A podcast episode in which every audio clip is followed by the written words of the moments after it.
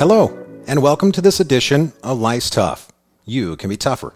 Our first podcast was earlier this year, and since we started, we've had a number of inspiring and engaging guests with lots of free flowing conversation. I'm Dustin Planote, your host. This is a show about life and purpose. It's about the stories we all have. Everyone, when you think about it, has a story. Some stories may sound more riveting than others. That's to be expected. Not every story, after all, is the basis for a blockbuster movie or an HBO miniseries. When you think about your own story, the most important thing to consider is what you will do with it. Or, to put it another way, what will your legacy be? We're looking forward to another terrific show today with our featured guest, Lidia Bastianich. Lidia is a celebrity chef. She's an Emmy Award winning public television host, a best selling cookbook author, a restaurateur, and owner of a thriving food and entertainment business. Her most recent book is a memoir, My American Dream A Life of Love, Family, and Food. I'm looking forward to talking with Lidia. It's sure to be a conversation you don't want to miss. Lidia Bastianich is a superstar in the international culinary industry. Yet she is so much more than her celebrity. Everyone knows me as a chef, TV host, and author.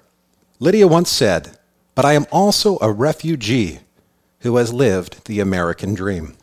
Indeed, Lidia grew up in Pula, a small seaport on the southern tip of Croatia's Istrian Peninsula, on the edge of the Adriatic Sea. The area today is known for having the best preserved Roman ruins outside of Italy. It's Italian cuisine with a Croatian influence and its winemaking industry. Some consider the Malvasia wine to be the best in the world. But things were not so idyllic in years gone by. After World War II, Istria had been given to Italy. It remained under Italian control until the ending days of World War II, when in 1945, for the most part, it became part of Croatia. A small section in the north went to Slovenia. The city of Pula stayed under Anglo American military command until 1947, when it joined Yugoslavia. That was also the year in which Lidia was born. While life seemed great for me at the time, what I didn't know as a child was how communism took almost everything my family stood for. Lidia has said, Communists changed our last name. We couldn't speak our native Italian language. They took away our religion. I even had to be baptized in secret. Communism threatened my dad's business, so we were forced to flee.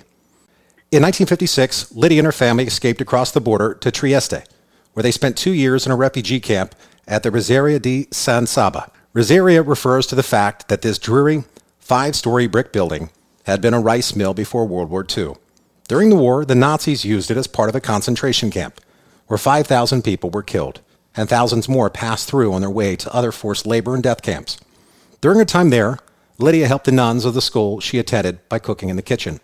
A break came in 1958 when Lidia's family, under the sponsorship of Catholic Charities, was able to get on a plane and emigrate to New York. Fast forward to today. Lidia is an Emmy Award winning public television host, a best selling cookbook author, having published a dozen books, a successful restaurateur, and the owner of a thriving food and entertainment business. She has accomplished all of this by marrying her two passions in life her family and food. Joseph and Tanya, her two children, are her partners in her culinary enterprises. They have four prominent New York City restaurants.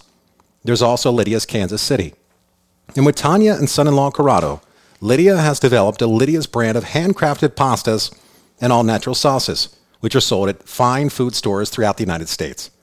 Another high profile Lidia venture is known as Eataly, which stands for Eating Italian. It's a large scale, high quality Italian food and wine marketplace. Lidia partnered with her son Joseph and Italian businessman Oscar Farinetti to open Eataly, a place where patrons can eat, shop, and learn about Italian cuisine. Currently, Eataly has locations in New York City, Chicago, Boston, Los Angeles, and Brazil. The first Eataly opened in an old vermouth factory in Torino, Italy, in January 2007. Now there are over 35 locations across the world. Lidia has earned seven James Beard Awards Outstanding Chef, Television Food Show, Best Chefs in America, Who's Who of Food and Beverage in America, Specials 2016, 2017, and 18, and two Emmy Award for Outstanding Culinary Host. 2013 and 2018. She was also elected by Pope Benedict in 2008 and Pope Francis in 2015 to cook for them during their visits to New York City. Let's bring on our guest now, Buonasera, Lidia. It's great to talk to you, and welcome to Life's Tough. Buongiorno, Dustin. I got to tell you, you have an amazing story, and I'm fascinated just by reading about you. So let let's uh, let's dig in. Um, so, oh, thank you. So, Lidia, can you talk about how you went from coming to America as a refugee to putting together this mega enterprise that you have now? Well, Dustin, you know, I came uh, uh, to the United States. I was 12 years old, so I was quite young. Uh, went to junior high school, high school, uh, to Hunter College, partly. And uh, my idea was I, I love the sciences and math, and I thought I was going to go into medicine.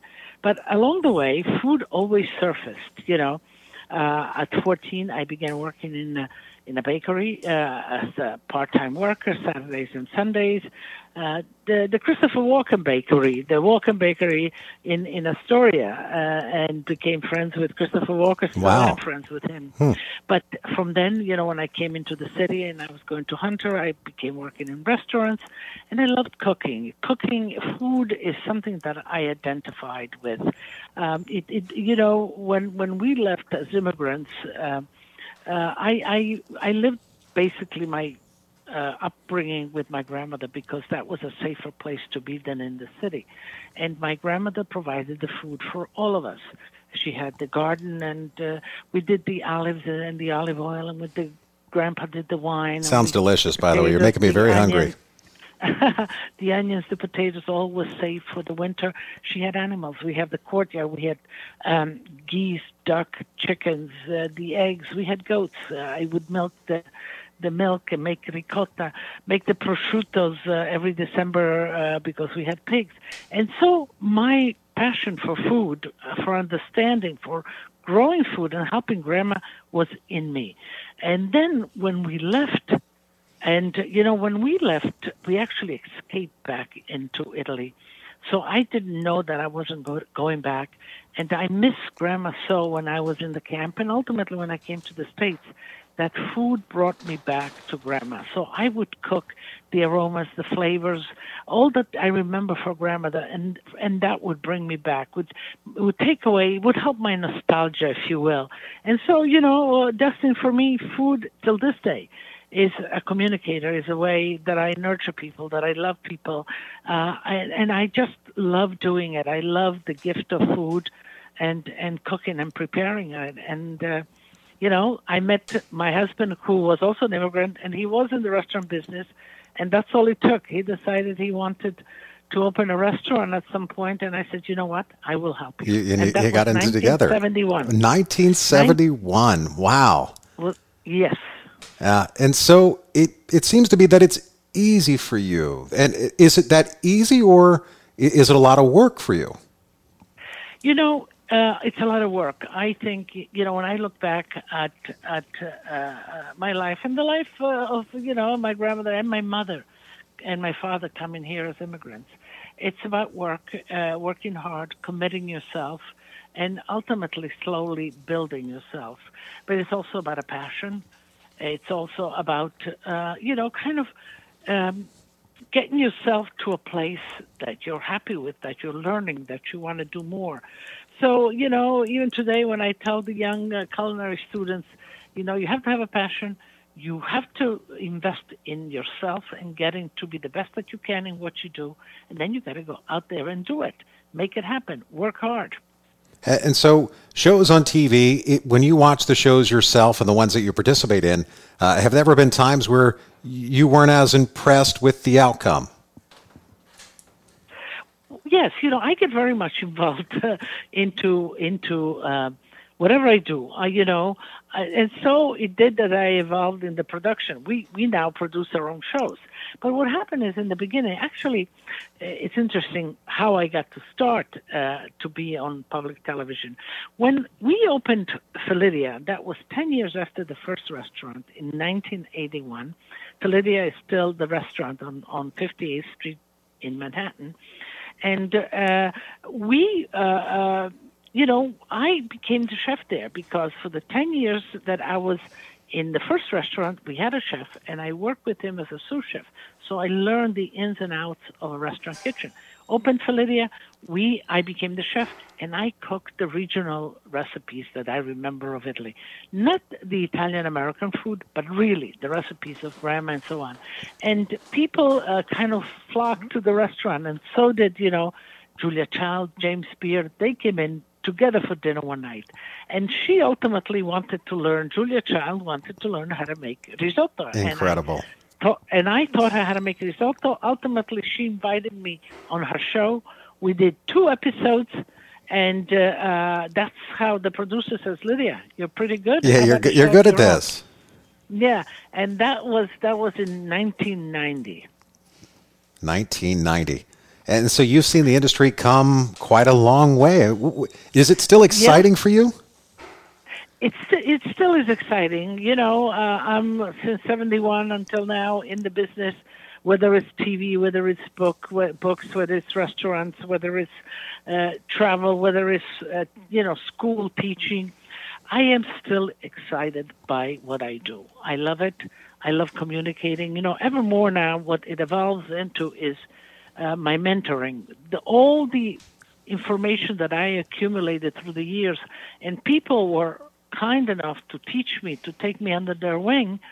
I want to share back now and give it to the next generation. Yes, my children, I'm in business with them, and absolutely, my grandchildren, they're still young, but also the young uh, people in the culinary world. Uh, you know, it gives me great pleasure to mentor them. Wow. Well, and so me- the mentorship side, how many people do you work with at any one time, or how many people would say, eh, Lidia mentors me? Well, the mentorship comes, yes, you know, uh, the in the Eataly stores, we have a school. I'm the dean of the school, and I have regular classes. Uh, in the restaurants, we hire on young people, and you know, uh, certain people that I see that really are passionate, whatever. I mentor. I spend time with them. I go to the Culinary Institute, and uh, you know, I mentor as much as I can, and so on. You know, you kind of spread your mentorship through lectures uh, I go to the Y, I go to different uh, uh, cities and lecture and talk about my passion, my food. And now, you know, my life story. Now they want to know about my whole immigration story. How, which I'm very interested in as well. I mean, the fact that you were able to come here and create an empire. I mean, it, you did the impossible. And I know that you've been told that many, many times. Where did you find your fuel, or where do you find your fuel to get through those tough days? I I think you know it's uh, let's begin. It's um, uh, I, let's say that I I don't think I could have done this anyplace else but in America. So it's the opportunity that you know America gave to me and gives to uh, an immigrant, somebody coming completely. We had nothing uh, destined. You know, the uh, Catholic Charities brought us put, put us in the hotel for the first week because we had nobody. Isn't that, inc- isn't that and, incredible that, that there's an organization out there that would do that for someone they've never met, someone they don't know? A, it's it's amazing. It's why you know, and that's why uh, I myself, you know, get involved as much as I can in giving back, and in refugees, and in doing fundraising, and for children, and for sick children, because so much was given to me. So you know, when they when they excuse me, they gave us this, they found this little home for us. And we began the, the, our life there, the school. And you, know, everybody was so welcoming and accepting and ready to teach us, ready to make us. And uh, uh, slowly, uh, you know, you realize, yes, uh, a lot of work, a lot of passion, and uh, ultimately I made it.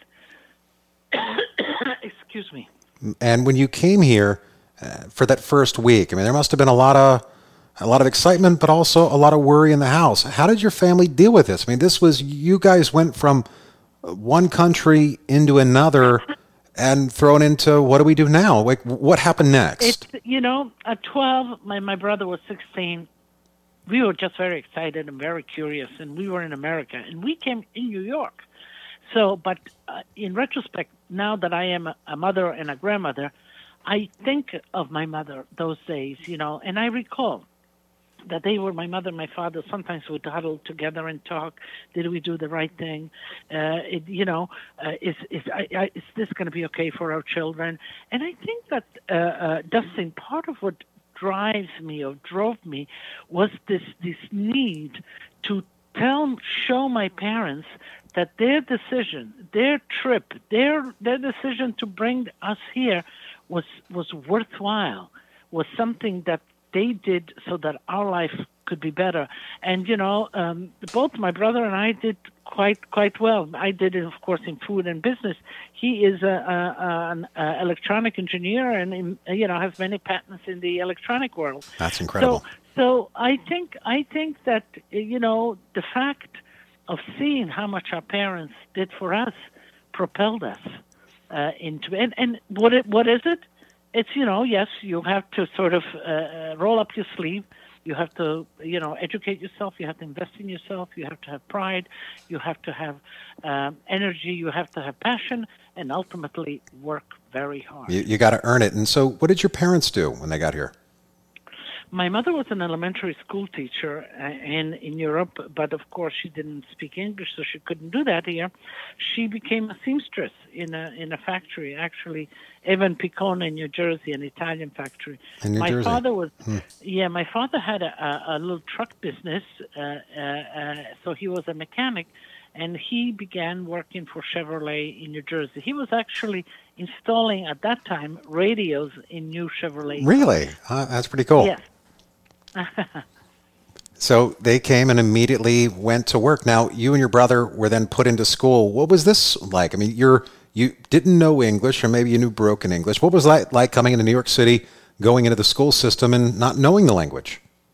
Uh, it was it was difficult, but you know, uh, within a year we both spoke, uh, you know, an understandable English. Children pick up fast, and uh, you know there was there was a, a, a system. I don't recall any any major hardship. You know, I recall sometimes wanting to be so much part of of of the group of the you know teenager and all of that, and not being able to communicate. But you know, as a, as a youngster, you you make yourself likable in a way. I don't know, you know, you connect, you, You figured it out. tell your story, and people people you know kids. Uh, uh, sometimes can be rough, but uh, can be also very accepting and very nice. Yeah, well said. And your parents, did they get to see your success along the way? What did they think about that? You know, well, they did. Partly my father, he passed away in 1981, but my mother is still alive and living with me at 98 That's years fantastic. Boy, I- I'd love to. I'd love to talk to her and say, what, what what's it like? You you created Chef Lidia. How how proud you must be. Well, she's she lives with me. This morning, I made her breakfast before I left, uh, and uh, you know, my daughter with the grandchildren uh, are uh, in walking distance. So you know that family closeness, which we needed so much. I mean, we had in under under you know in Europe, it the Italian family stays together, but here even more because we had nobody, and it still I think that's one of the things that I I uh, I you know I must have my family around. I think it's so important for families to be together, especially transgenerational, if you will. You know, we are four generations when we are together, and uh, you know I'm going to be in the city today, and my grandson Lorenzo, he's 21. Uh, he's going to go to grandma, make sure that she has her dinner. I left it all ready, and that she's she's okay uh, until I get home tonight. Uh, It sounds like that your your family is strong because of the pack leader, uh, and you've stepped up, and Well- you're you're now involved with, with carrying the torch. Well, Dustin, you know, I never, I always insisted on them knowing our story, following our story. I took them to visit the camp. I took them. We go regularly to the to the house where I lived Grandpa with all the grandma and the animals.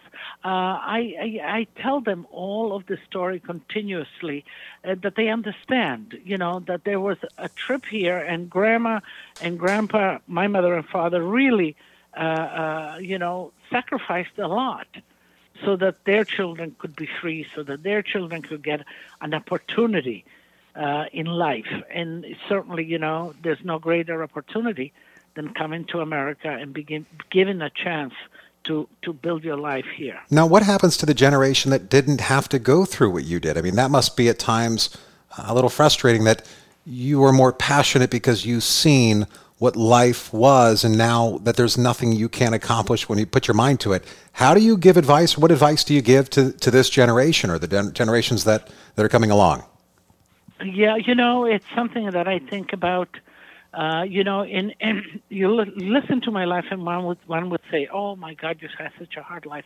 I think I had a precious life. I think I had a, a life that has taught me the reality of life and how to go on. And I think that sometimes uh, uh, the the young generations today um, are not realizing the basics and and appreciate as much. And to no fault of their own, you know, it's it's the society that's changing. Uh, you know, in, in, in the in the power that I have, at least within my family, and anybody that I can reach, you know, I try to set an example, and that's why even uh, you ask me on the show. I think that uh, it's important that I share my story, that I talk, Absolutely. not because of not because of Lidia, but because this is a real life. it, it is. And, it is uh, real life. Yeah, and you know, exactly, it's a person person's life and how I was given the chance and how, you know, worked hard and uh, you know, and I remember my father escaping through the through the through the borders and uh, waiting for him, and he finally came at night, and uh, you know, he fell. Uh, he was so exhausted, he fell in front of us, and we didn't know what life would give us as youngsters. You know, you feel very insecure, but if you have co- compassion, if you have family, if you have understanding, if you if you really have a, a, a sense of of worth and appreciation, you can make it happen. You, you sure know? can, and it's it starts with having that empathy and hearing your story. That there was so much trauma in the beginning. This that you could have been a volunteer victim, yet you didn't allow it to go that way, and your parents they must have been very strong themselves to not allow you and your brother to feel bad for for what happened. Well, it was it was it was you know love uh, uh, of the family, the tightness, you know, really supporting each other. We knew we needed each other, and uh, you know, once we were back in Italy, uh, I, I got back into my spiritual, you know, uh, element also. So I think spiritual also, you know, whatever your belief is, it doesn't have to be one belief, but you know, uh, I think that spiritual strength is very important, uh, and and uh, uh, you know, um, I, I just think achieving achieving is also the satisfaction of you being able to accomplish, whether it's to to to write a book, to cook a pot of risotto. You know, we all need accomplishments Absolutely. in our life, no matter no matter how small they are. Yeah, and it sounds like your faith helps to guide the direction of your life. It it does, yeah, yes, it does. You know, uh, my faith uh, is very important. I am not uh, super religious, if you will, but it guides me. You know, and I and I fully understand. You know, I have my faith, but I understand the strength of faith in general. You know, well whether it's my faith or it's another faith or whatever, it gives you strength. It gives you uh, uh, uh somebody somebody to to to sort of uh, confide with or believe in or you know uh, because at the end of the day i think that there's a god out there and there's a god the same god for all of us i don't think we all have we have different ways of reaching him yeah. or her yeah no and and you'll you'll see or you find that those with strong faith that they also tend to live different lives or ones that they, they truly or most of them tend to find their purpose. When did you find your purpose? When did you say, Dustin, man, it was when I was 15 or 18? When did you know the direction of your life? You know, uh, it wasn't one straight uh, uh, line that I thought, you know, this is what I'm going to be when I am. Uh, I, you know, um, I took the opportunities as they came. I evaluated the opportunities and sort of built my life step by step. If I go back to what I thought I would be, as I said, you know, I thought I was going to be actually a pediatrician. Really? And I remember, Pediatrics. yeah, I remember watching. I remember watching uh, on television here.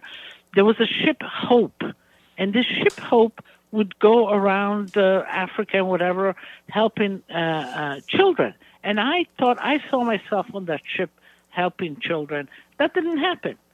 But I think that in my own way, you know, uh, I'm connecting and I'm giving back to society and I'm giving back for all that was given to me. You are a, definitely a giver. You you give people joy.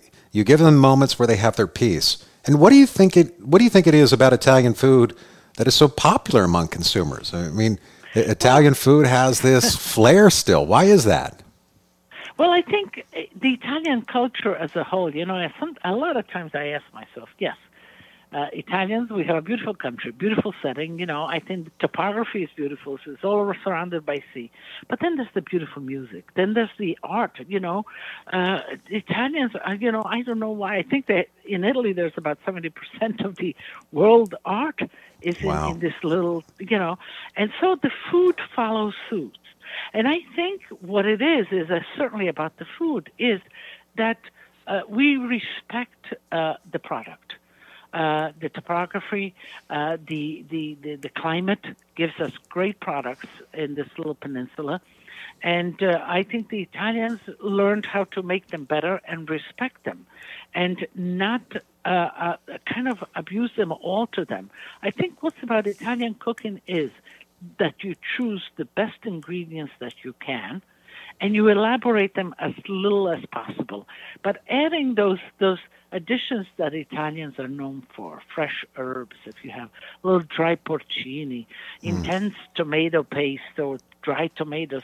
And so, you know, I think these things is the simplicity of the food, but yet the intensity and the honesty of Italian food that uh, gives you gustatory pleasure that you enjoy, but also nutritionally it is sound.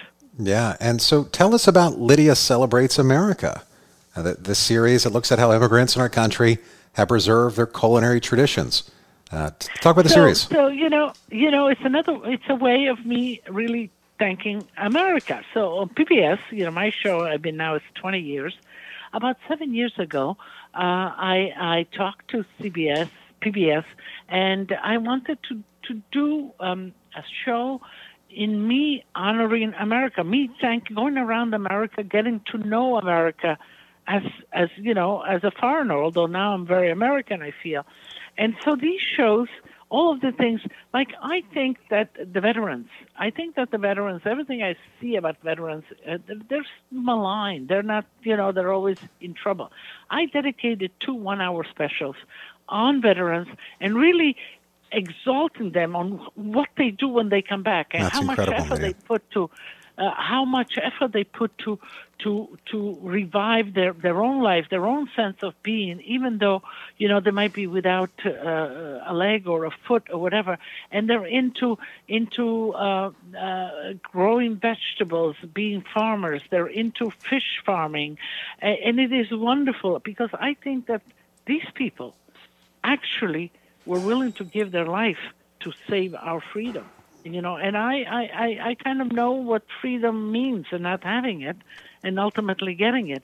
And so two two whole one hour episodes I dedicated to them. I have Lidia Celebrates uh, America coming out and usually comes around the holiday in November. It's a one hour special and it's on across PBS. Uh, and I'm doing this on the artisan and the apprentice because I think that that the young people in America uh, sometimes are being too pressured. You know, you must finish your college and whatever. But once you finish your college, there's no, you know, some of the some of them exactly absolutely, and it's wonderful that the education, but some of them, uh, you know, don't have a job when they come out. They're not. And what I noticed was that in Italy, there's a lot of artisans, and this apprenticeship program like we have it in the cooking field. You know, where you apprentice, we take somebody under your wing. And so I go around America finding artisans that take apprentices. So I'm going to be going um, as the final kind of to this special. I'm going to be going out in California to visit with with an artisan barrel maker and he has an apprentice. Hmm. and you know the barrel making is is is is an art that you know nobody not many people think about. That's right. Not many but, people know about it. But exactly. But i think that you know we need so many we will always need electricians. We will always need plumbers. We will always need, these are valuable jobs that you know need to be kind of made uh, uh, known out there that if you dedicate your life with passion, and that's what you love to do, and uh, you can really be a great plumber. Eventually, you can have your own business. You can make good money. Plumbers make good money, mm-hmm. and it's really a service that we will always need. So I'm kind of bringing it, uh, you know, not uh, deterring them from school or whatever, but another option that should be respected. Well said. And Lidia, I wrote down a note to myself. How have you been able to keep your brand? Uh, you're a celebrity. That along the way, everybody's watching you. Some people obviously want you to fail. Many others want you to succeed.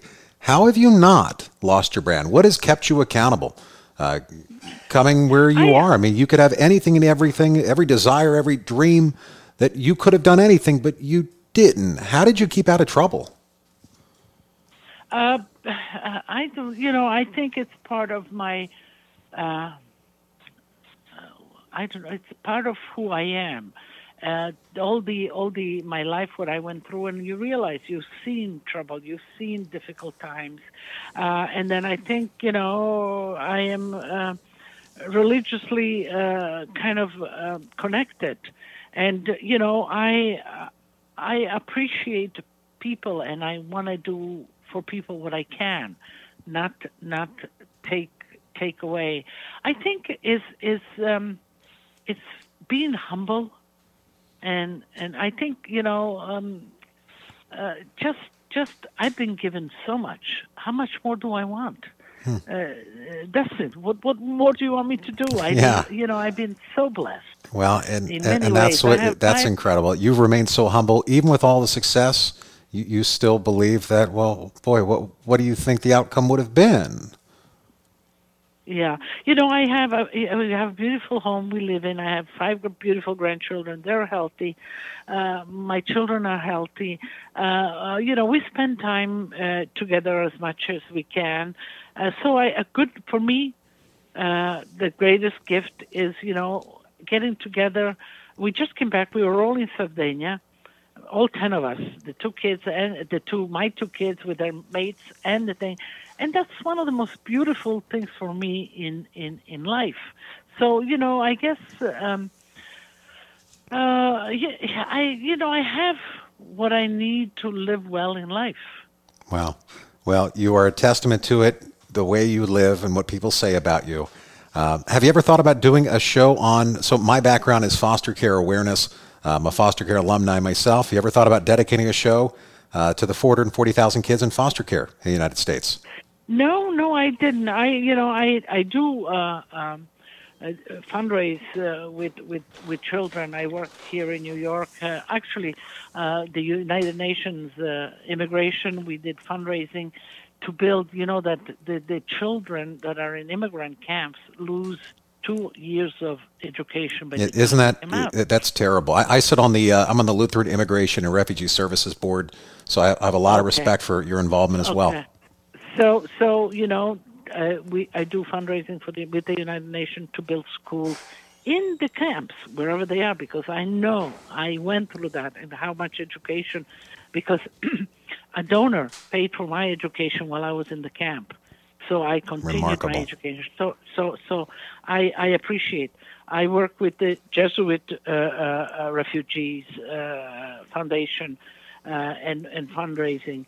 So you know, uh, yes, you know that's a good idea. The the you said the children's. Uh, foster, in, foster, in foster, foster home. Yes, ma'am. There's 440,000 children in the United States living in a foster care home. No fault of their own. Uh, parents either uh, neglected them or there was drug abuse in the family. Forty thousand. That's a big number. It's it's amazing uh, numbers. When you Google the statistics on foster care, you'll say, "Dustin, that, that's out of control." And the answer is, "Yeah." I mean, the month of May is Foster Care Awareness Month, and most people have never even heard of it because the media doesn't pick it up. Oh my goodness! Yeah, I'm going to look into it. Yeah, you know, because there's one thing that I think all in all professions, but what chefs can do, chefs bring people together. Absolutely. With food. And when you bring people together, you bring awareness, and you these people usually donate, become part of it. You know, I mean, I just did a big event out in in Long Island for the uh, uh, Waxman Cancer Foundation, and so on. So I try to do as much as I can using my position, my uh, uh, to bring people together, and certainly uh, foster ha- uh, uh, children uh, need need as much as they can people caring about them. Well, last question for you, lady. We've taken a lot of your time, and we ask this of all our guests: Who's the toughest person or persons you've ever known? Oh my goodness! Who would you say would be on that list? Who would say got you through the days, held you accountable? Just in general, we're just tough. Didn't quit, didn't give up. Oh my goodness! You know, uh, I would say uh, um, as uh, as much as uh, my mother and my father were lovable and all that, they were also they kept us in line. They expected from us. They they you know because this responsibility of being in this land with having nobody, they felt so much responsible for us in a sense. You know, it's not like you had a whole family that to help you to take care of. And let me tell you, you know, they we had our rules and regulations to follow. And uh, you know, I can recall uh, as young sometimes I rebelled, and uh, now in retrospect, uh, being tough uh, paid off. It was the right thing to do. So I don't know. I, in in a in a positive way, I think. Maybe your parents. A, a, yeah, a toughness that that meant love for us. Wonderful. And what were their names, Lidia? Erminia is my mother, and Vittorio was my father. Evaninia and Erminia, Victoria, and Victoria. Uh, so as we finish this out, as we always do, life's tough, but Lidia's parents were tougher. Thank you so much, Lidia, for joining us today on the Life's Tough podcast. Thank you, Dustin. So that wraps up our show for today. Thanks again to Lidia Bastianich for making this another fantastic episode of our Life's Tough podcast. And thanks to you, our amazing audience, for making the Life's Tough podcast one of the most relevant, engaging, and fastest growing shows around.